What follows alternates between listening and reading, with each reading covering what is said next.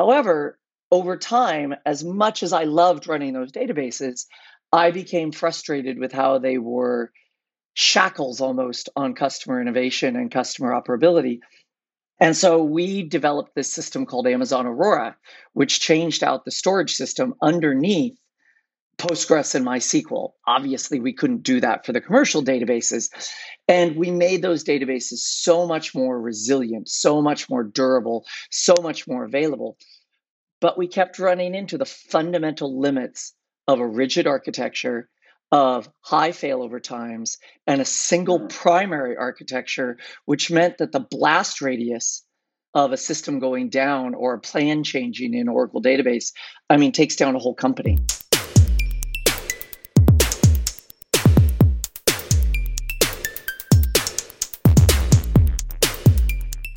What you build shouldn't be limited by your database. CockroachDB, the most highly evolved SQL database on the planet, lets you build without worrying about scale, operations, or uptime. Spin up a free cluster and learn more at cockroachlabs.com slash Stack Overflow. Hello, everybody. Welcome back to the Stack Overflow podcast, a place to talk all things software and technology. I am Ben Popper, Director of Content here at Stack Overflow, and I am joined today by my colleague, Ryan Donovan. Hey, Ryan. Hey, Ben, what's the news?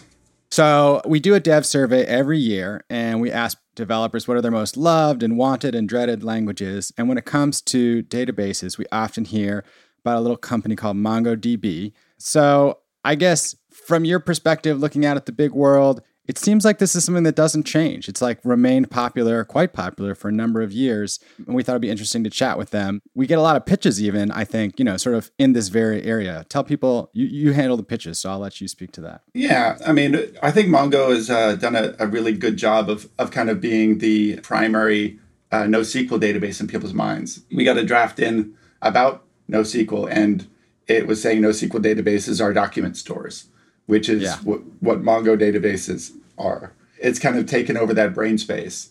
Yeah, yeah, kind of defines that category. I think that's right. Yeah. Well, we have a great guest today, Mark Porter, the CTO at Mongo. So, Mark, welcome to the show. Well, thank you very much for having me today. I'm excited to talk about all the stuff you guys have already been talking about.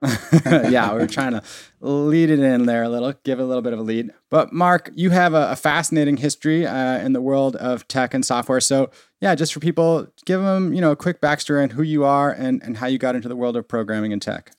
So, who I am, I am a relentless tech geek. I've loved tech my whole life. In fact, my my Twitter handle is Mark Loves Tech.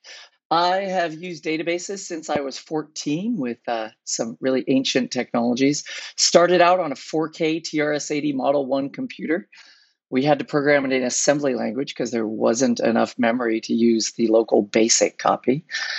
And I very quickly got into databases. And I was talking to someone the other day, and he pointed out something I'd never noticed, which is I've oscillated between using databases and building databases.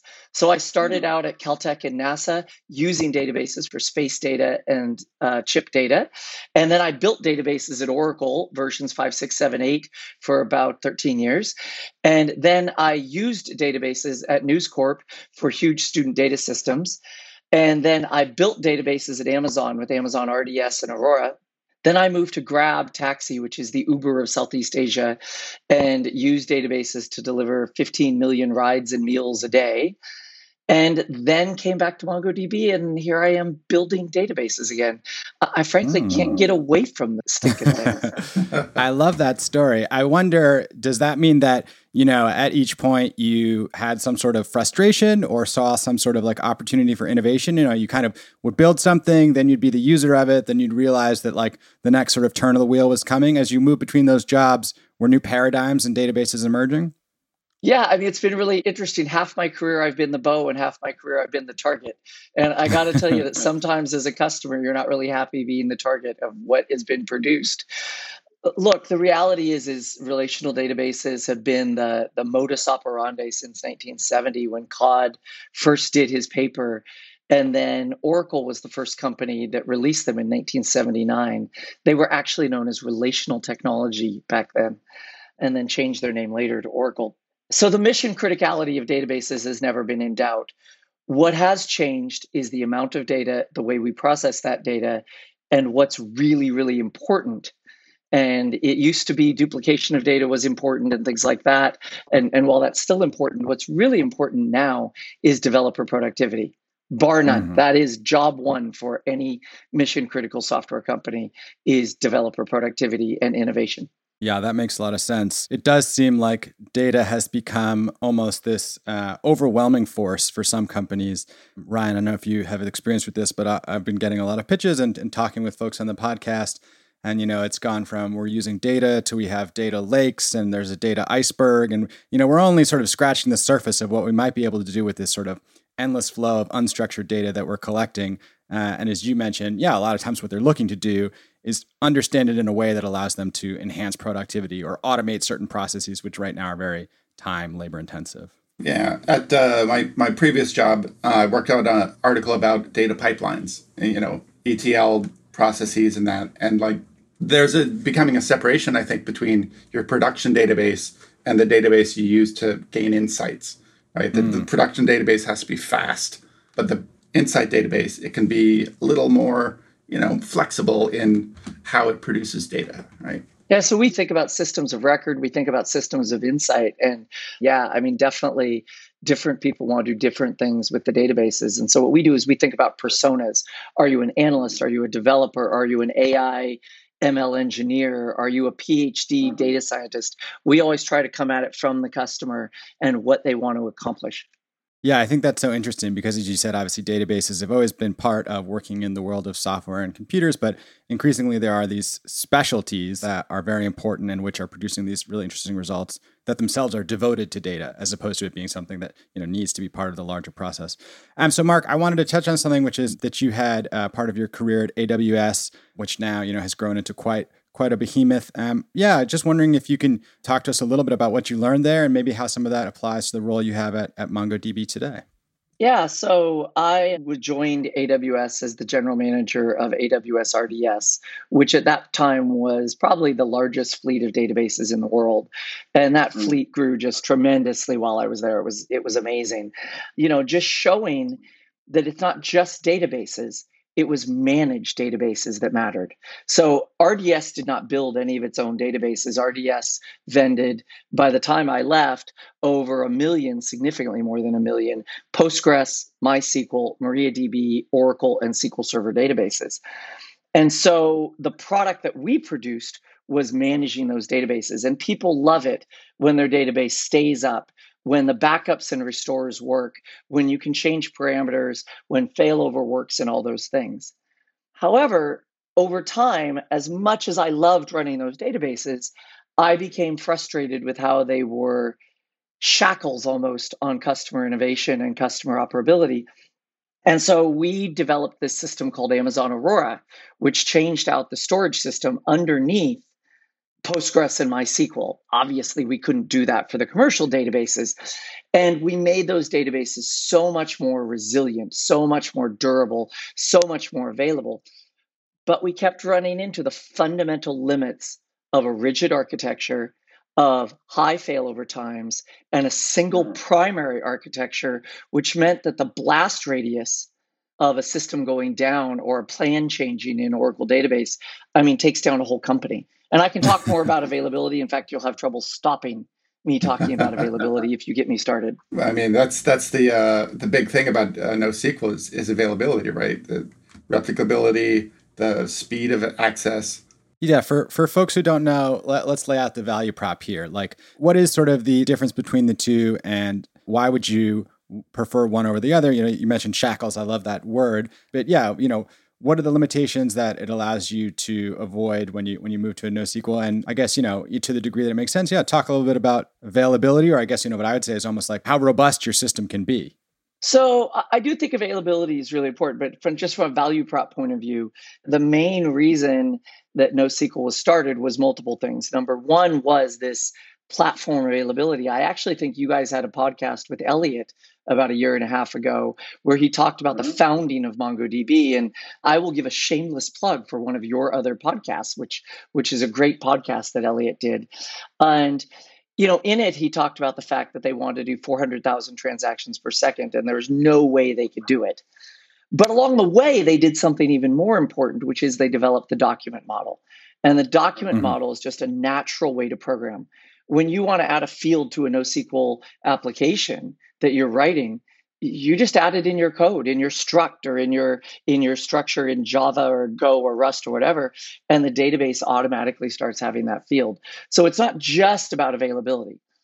Now mm-hmm. to get to your point about availability mongodb uses what's called a sharding architecture or a replica set architecture where you can't actually configure a mongodb that doesn't have three nodes and those nodes automatically do elections and they automatically start up and as opposed to relational databases where failover is measured in 30 seconds, 60 seconds, 90 minutes, 10 seconds, failover in MongoDB is measured in single digit seconds. Our P99.9 election time in our Atlas service is less than seven seconds. And why mm. is hmm. that important? Because when an app is down for three to five to seven seconds, people go, huh, huh, what happened? What's going on on my phone? When it's down for 60 seconds, they've already visited another website to complete their purchase. And so there's a fundamental right. difference. So the ability to stay up and the ability to, to be available is thing one. The second ability is the ability to scale without limit. We have customers running a petabyte in MongoDB clusters and with over a thousand nodes. You just can't do that with relational even Aurora, which I just got to tell you, I love deeply because I helped architect it. You have one writable master or primary and up to 15 read replicas.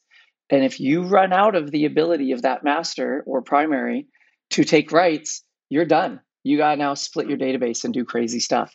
So those were the fundamental premises of databases. So, but the thing that's really missing there is that developers love databases, but developers do so much more than just store and retrieve data. Developers want to do graphs. Developers want to do analytics. Developers want to have a connection to their mobile device. They, they want to do all this. So, what we're doing at MongoDB, and sorry for the brand plug, but I, I'm pretty passionate about it, is we're building an application data platform where the correspondence between what we produce and our main persona, the developer, we're trying to get to 100%. So let me tell you a funny right. story. Before I started at MongoDB as a board member, I wanted to know what this product was. And I was sitting in a bathtub in Mexico drinking a margarita. And I got my iPad out and I said, I don't know, what is this thing? Why am I joining this board? And I spun up a MongoDB database. I loaded 350 meg of application data. I built an aggregation pipeline and I built a chart. And I did that all sitting in a bathtub on my iPad. I got to tell you, I was sold. This felt like the most yeah. developer focused database I had ever used. And I got to tell you, I wasn't actually that sober. And so, if that tells you something about the ease of use, there's another sure. feature for you.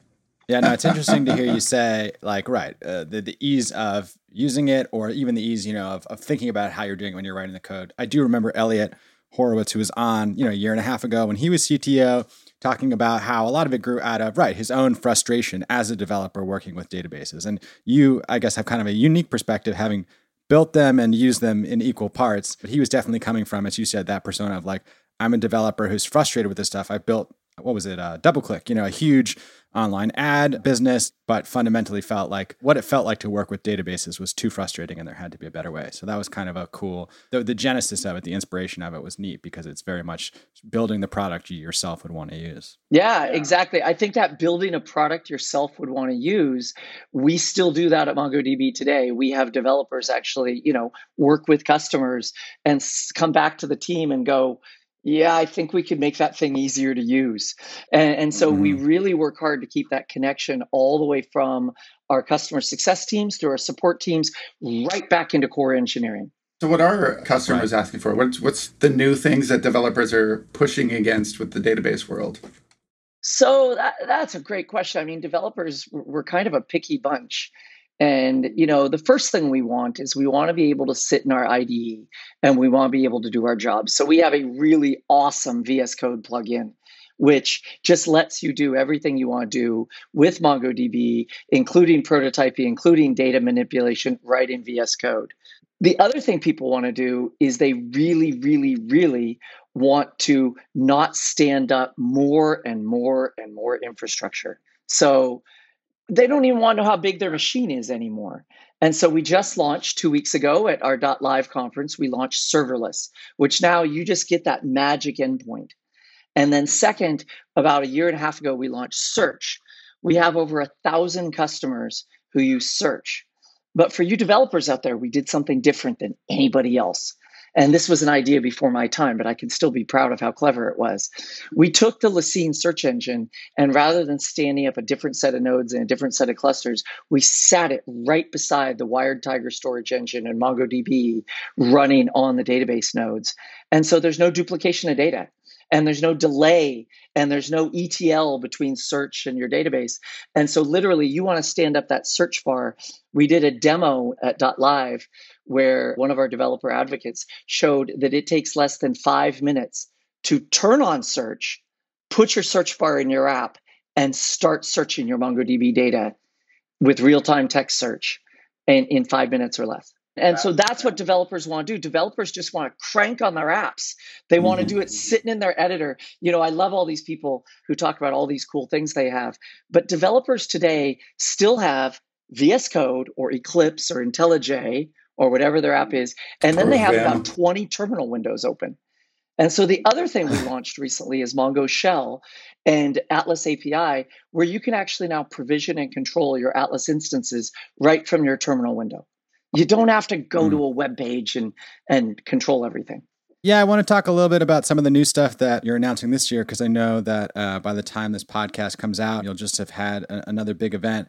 I guess, you know, like over the years, we've seen Mongo grow in popularity. Obviously, we've seen it be extremely popular year after year on the dev survey.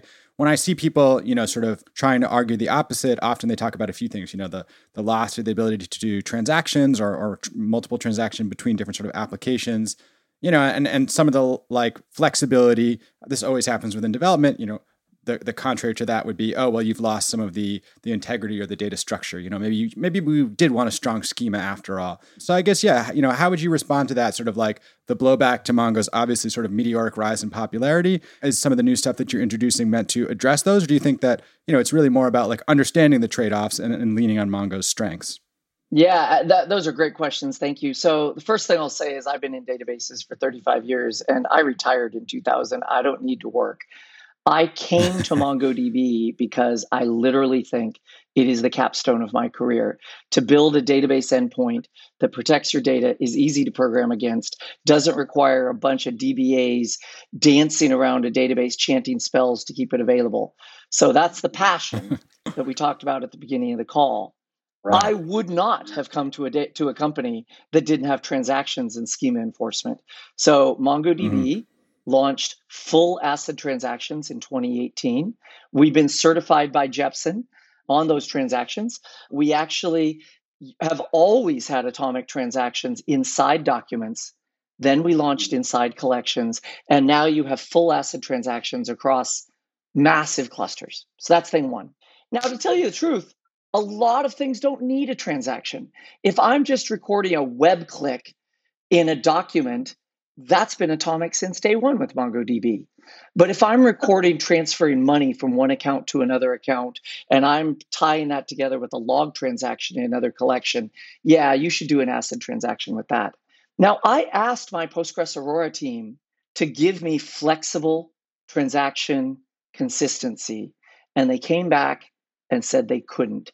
They said that with relational databases, you just get perfect transaction consistency. So I couldn't back down to get unbelievable ingestion speed without transactional consistency.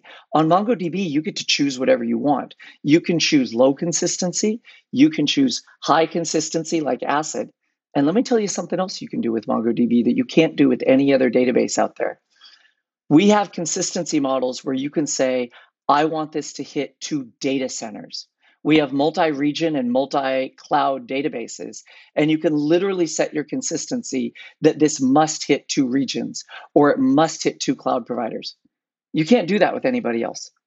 Now, to your next question on flexibility, yeah, I mean, I got to tell you, I love standing up my application and just inserting fields and doing all that. And that's great for POC and an application proof of concept. But yeah, I mean, MongoDB is not a schemaless database. That's been this, I just got to tell you, I think it's a horrific mistake, that use of words. In some ways, with MongoDB, you think more about how your application uses data and you structure your schema. And then you can turn on JSON schema enforcement, which is a standard which we abide by, where you can get warnings if people do things that are against your defined schema.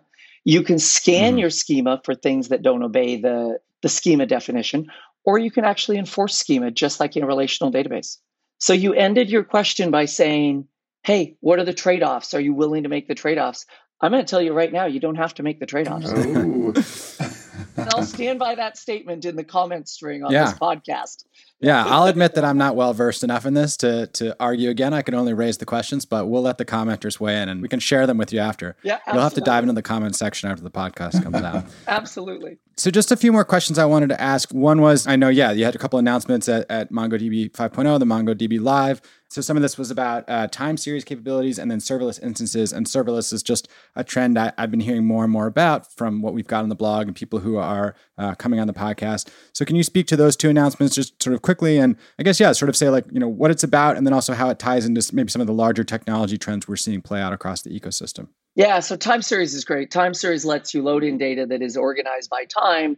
And because we now have collections that do it right beside your other collections, special time series indexes, special time series operators, people can just have that data in one data store rather than standing up a purpose built data store. And so that's thing one. Thing two is, mm-hmm. yeah, you talked about serverless.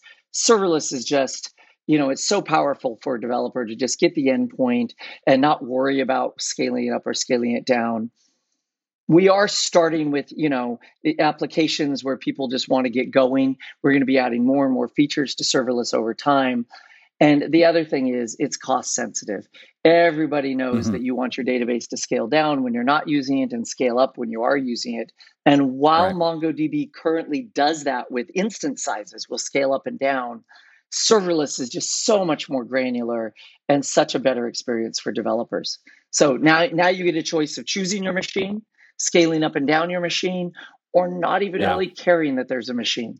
We've been talking a lot about uh, Kubernetes and other infra- infrastructure as code. And I think this having a database as serverless makes a lot of sense for any kind of network application.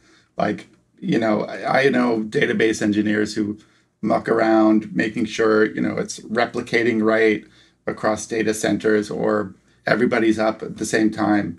Just having that endpoint and being like, give me the data I don't have to mess with the rest of it. Yeah, I think one of the the things that you know was pretty inspiring to me was talking to people who were themselves sort of developers, but also founders, entrepreneurs, and how these things that we're talking about, this flexibility with these cloud services, allows you to scale up and down in a way that really offers you a lot more runway for your business. You know, when there's a big surge in demand, you can handle it. And when there's not, you're not spending nearly as much on your overhead and your infrastructure. So they had mentioned, oh, a cloud guru, which does a lot of cool like online training and certification. And like, you know, when there was a big surge in something, they scaled up to meet that demand for the lessons. And when there was a lull, I don't know, summer vacation, you know, like they weren't, they didn't have the same overhead on their bills. So I, I actually think that's kind of cool beyond just the the coding aspect of it, but also how it affects you know the ability of entrepreneurs. You know one of the things that i think i'm really excited about is just the way innovation is now what's really important. And so with mongodb because you just stand up in your editor and start coding you can do that. Mm-hmm. with realm you can start coding a mobile application and you can bring real-time insights with you know data lake and analytics and merging it all together. And so what we're seeing customers do is tear down their their old relational monoliths and build them in a new modern infrastructure which just lets them innovate faster and i mean that's what mm-hmm. customers mm-hmm. want to do today is they want to innovate faster like i said at the beginning of the podcast you know the the constraints that used to be the constraints in the 70s and 80s are no longer the constraints and the constraints now mm-hmm. are how fast can you innovate in the marketplace right and can you keep up with the competition? Uh, and can you keep up with the competition when all they have to do is go to a different URL? I will end the episode as I always do. I will shout out the winner of a Lifeboat badge, somebody who came on Stack Overflow and found a question with a score of negative three or less, gave it an answer and got it up to a score of three or more and got themselves a answer score of 20 or more. Today, I really, I don't know how this question lasted for four years. In a Slack, is there a way to see all members that is part of a channel? Well, I have to say thank you to Erik Kalkoken for answering the question, but of course, it was closed.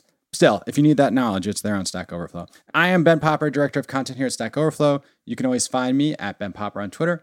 email us podcast at stackoverflow.com. And if you like the show, go ahead and leave a rating and a review. It really helps. Ryan, tell the people who you are and where you can be found. Uh, I'm Ryan Donovan. I lurk on Twitter at rthordonovan. And if you have a idea for a blog post, please email me at pitches at stackoverflow.com. Hey, everybody, I'm Mark Porter and I'm CTO of MongoDB. And you can find me at Mark Loves Tech on Twitter or on LinkedIn at just Mark Porter. Pretty easy to find.